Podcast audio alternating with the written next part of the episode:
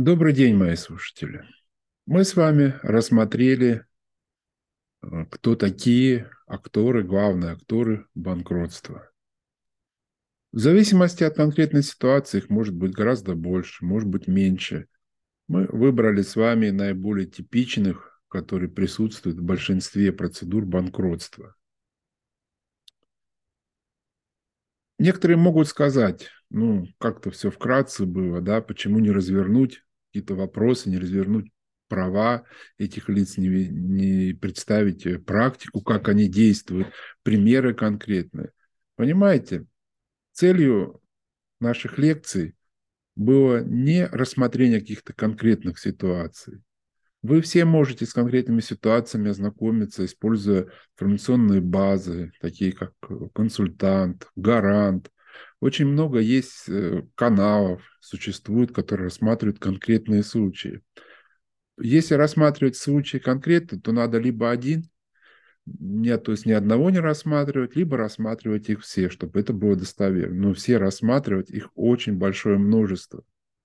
Нашей целью было показать вам, что это не просто участники дела, что у них есть э, свои стремления, тайные мотивы, может быть, не тайные, чтобы вы задумались, чтобы вы остановились, огляделись, посмотрели на них, может быть, немножко другими глазами. И уже исходя из вашей конкретной ситуации, принимали решение. Думаю, вам поможет это то, что вы посмотрите на них как на акторов, что вы поймете, что их цели и мотивы не всегда открыты, а бывают очень часто скрыты. То же самое и арбитражные управляющие. Арбитражные управляющие – это не боги, сошедшие с Олимпа. И им присущи также все пороки, которые присущи другим людям, как и всем участникам. Поэтому надеяться, опять же, что арбитражный управляющий, хоть он и является одним из главных действующих лиц в процедуре банкротства, является диспетчером, однако не всегда можно надеяться на его добросовестность, на его богоразумность, на его, можно сказать так, неподкупность да, другими лицами. Мы все это с вами понимаем. Кто же должен быть главным актором банкротства? Я считаю, что главным актором банкротства должен быть конкурсный кредитор. Но вы понимаете, я не зря заострил вопрос, что именно должен быть. Ничего не дается нам просто так. И если вы обладаете статусом кредитором, э, конкурсного кредитора, это еще не значит, что вы уже стали главным актором банкротства. Чтобы стать главным актором банкротства, надо использовать все свои права, надо знать механизм банкротства, надо знать законодательство, надо понимать, кто эти люди, кто эти акторы, которые с вами рядом. Поэтому не зря наш девиз нашего канала «Спасение кредитора – дело рук самого кредитора». Никто за вас не сделает всю работу. Никто без вашего контроля не проведет эффективно процедуру банкротства. Вы должны это помнить. Давайте напомним основные права конкурсного кредитора как главного актора – то есть эти права позволят, использование этих прав позволит ему стать именно главным актором процесса. Ну, самое первое, это, конечно, право на пропорциональное получение денежных средств при распределении э, денег, полученных от реализации конкурсной массы. Да? Вот вы видите, да, слово пропорционально. Значит, уже вопрос. Надо сделать так, чтобы этот коэффициент пропорциональности был больше, для этого есть множество путей, начиная от недопущения в реестр требований кредиторов э, фиктивных кредиторов, заканчивая применение всех механизмов для эффективного пополнения конкурсной массы. Второе основное право – это участвовать в собраниях кредиторов с правом голоса по всем вопросам повестки дня – это очень важно, опять же, потому что именно участвуя в собраниях кредиторов, вы имеете возможность эффективно и напрямую и оперативно влиять на проведение процедуры банкротства, потому что у нас перед собранием, вы помните, да, идет ознакомление, очень важная стадия, когда вы можете получить всю информацию, вы должны получить, вы должны проанализировать, вы должны выйти на собрание соответствующей правовой позиции. И опять же, перед собранием надо понимать, кто другие акторы, которые будут с вами сидеть на собрании, кто те люди, на которых будет воздействовать решение собрания – чтобы уже формировать правильно свою позицию. Ну, получать информацию о деятельности должника, не забывайте, вы также имеете право. Для вас не должно быть какой-то коммерческой, иной тайной, за которой будут скрываться какие-то сделки, которым вы будете представлять информацию. Это все незаконно. Вы, вы имеете право, вы должны получить всю информацию, вы должны провести самостоятельно анализ всех, всей деятельности должника и постоянно осуществлять контроль деятельности арбитражного управляющего. Ну, как мы говорили, что необходимо для увеличения пропорции получения вами денежных средств, один из механизмов – это участие в установлении э, требований других кредиторов. Потому что требования других кредиторов могут быть как и полностью фиктивные, не подлежащие установлению в реестр. Это могут быть требования аффилированных лиц, которых особый порядок погашения, э, что они погашаются после требований, включенных в реестр требований кредиторов. Это может быть просто, когда кредитор, опять же, подразумевая, что чем больше будет долг в реестре, тем больше пропорция, просто, скажем так, не совсем корректно посчитал свою задолженность. Если никто не будет возражать, суд сильно не будет акцентировать это внимание, вполне возможно, что в реестр он войдет с большей суммой. Поэтому обязательное участие, обязательный контроль. Право у кредитора с момента введения процедуры банкротства и включения его в реестр возникает также на обжалование решений ранее принятых по искам других лиц к вашему должнику, потому что с этого момента ваши права этим судебным актом будут считаться нарушенными, и вы можете восстановить сроки на обжалование и участвовать. То есть ранее вы не могли никак повлиять на тот судебный процесс, который, может быть, был даже возбужден фиктивно, то есть по сговору сторон с целью придать э, скажем, законное вроде владения там, имуществом или денежными средствами вид. Но теперь вы можете это обжаловать.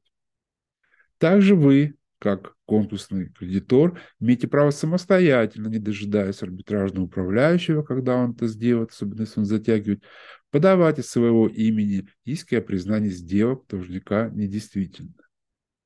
Вы можете подавать иски о взыскании убытков и с руководителя, с других лиц, которые принесли убытки должнику, в том числе с арбитражного управляющего. Имеете право обжаловать действия и бездействия арбитражного управляющего. Имеете право требовать его отстранения. Главное, пользуйтесь всеми правами эффективно и своевременно. Понятное дело, чтобы использовать все эти права, довольно большой объем прав эффективно, их надо не только знать, но и правильно применять. Да, вы понимаете, что знание всего закона обстоятельств банкротства, даже если вы его на зубок знаете, да, и вас разбудить ночью, вы его процитируете, это еще не значит то, что он будет правильно применяться. Правоприменение именно норм закона уже у нас трактует судебная инстанция. То есть надо знать минимум позиции, правовые позиции Верховного суда, правовые позиции кассационных судов в том регионе, в котором вы участвуете в деле о банкротстве. Процедура банкротства – это, по сути, большой единый судебный процесс, в котором каждый из участников несет, несет риск наступления неблагоприятных последствий несовершения им процессуальных действий. Запомните это. У нас такая есть норма, да, в АПК, помните? Когда вы вроде в судебном процессе доказательства не представили, Вам отказали, вы потом приходите в апелляцию, апелляция говорит, ну вы же первую инстанцию не представили, да, а что вы хотите так? Так и здесь. Но это единый большой процесс.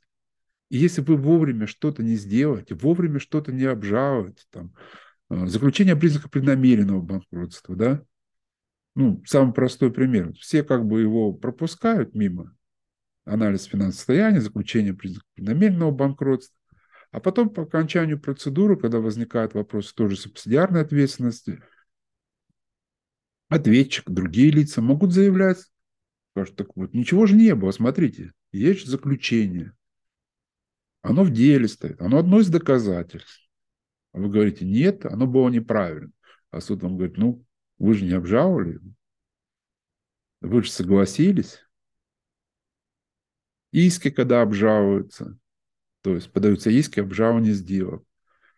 Данные иски, они рассматриваются как групповые. Поэтому все лица конкурс, вот арбитражный управляющий подал, а все конкурсные кредиторы они имеют право также высказывать свою позицию, участвовать в этом деле. И то, что вы не участвовали в этом деле, вы пустили все на самотек, и потом, там, скажем, арбитражный управляющий проиграл этот иск, и вы через какое-то время решили, вот, я же есть право, я хочу тоже подать, вам откажут. Потому что скажут, вопрос уже рассматривался. И вы были стороной того рассмотрения, а то, что вы тогда не использовали свои права, то, что вы тогда не заявляли доказательства, не формировали свою позицию, это ваше, скажем, вы из этого несете неблагоприятные последствия. Очень сложный, да, инструмент процедуры банкротства. Есть много особенностей, которые надо учитывать. Считаю, что для эффективности э, использования всех своих прав, конечно, кредитору необходим подготовленный специалист, который знает все тонкости и особенности. И, конечно, он должен досконально знать деятельность арбитражного управляющего, то есть именно изнутри, да, что арбитражный управляющий, когда и как должен делать. И тогда вы будете понимать, правильно ли он это делает, вовремя ли он это делает, эффективно ли он это делает, добросовестно. Ну, мы можем предложить несколько вариантов. Мы считаем в этой ситуация. Можно, конечно, обучить своего специалиста. Но в банкротстве, впрочем, как и в любом другом деле, всегда нужна практика, да? Как мы только с вами говорили, то есть даже специалист пройдет очень хорошее обучение, но если у него не будет практики, то есть он не сможет применять свои знания постоянно, тренироваться, так сказать, да, оттачивать свое мастерство. То есть, по сути, получается, такой обученный специалист будет экспериментировать с вашим долгом. То есть будет, ну, вам, наверное, не хочется, да, чтобы экспериментировали с вашим долгом. Хотя, если у вас а, большой перечень кредита ваших должников, да, которые входят в процедуру банкротства или уже находятся в процедуре банкротства, вероятно, а, обоснованно наличие такого специалиста в своем штате, то, как говорится, свой человек участвовал в этих процедурах. Можно также обучить своего специалиста, но привлечь в качестве внешнего эксперта, ну, скажем, так называемого куратора, то есть специалиста с определенным опытом, который уже а, прошел множество процедур, который доказал эффективность свою, который умеет, умеет применять да, нормы закона свидетельства банкротства. Это хороший вариант будет, потому что и ваш специалист обучится, наберется опыту, и, в общем, это будет не так затратно для конкурсного кредитора.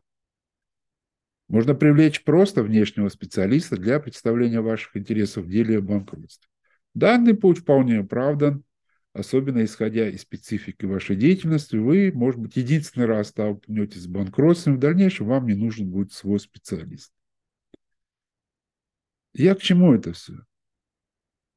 Просто так не получится, поверьте, что вот вы никогда не сталкивались с этим, вы с этим столкнулись, и вы ждете денег ну, практически 90% вы не получите свои деньги. Потому что надеяться на кого-то, надеяться, что кто-то четко выполнить свою работу, что все интересы других лиц, они совпадают с вашим интересом, в результате чего вам можно ничего не делать, деньги придут. Ну, практически так не бывает. Поэтому надо решать, надо, что вы будете делать. Какой бы вы путь ни выбрали, мы всегда готовы помочь вам. Следующая серия подкастов наша будет называться «А где же деньги при банкротстве должника?» Ваш должник обанкротился, и по сути, да, кто такой банкротство? Что у него отсутствуют денежные средства, да, по-простому скажем, за счет которых он может погасить вашу задолженность. Ну и вроде как бы все, да, что теперь делать? Но эти деньги есть. Эти деньги есть, они не лежат на виду, и мы расскажем вам, где искать эти деньги, что надо делать, на что надо обращать внимание. До встречи на новой серии подкастов «А где же деньги при банкротстве должника?»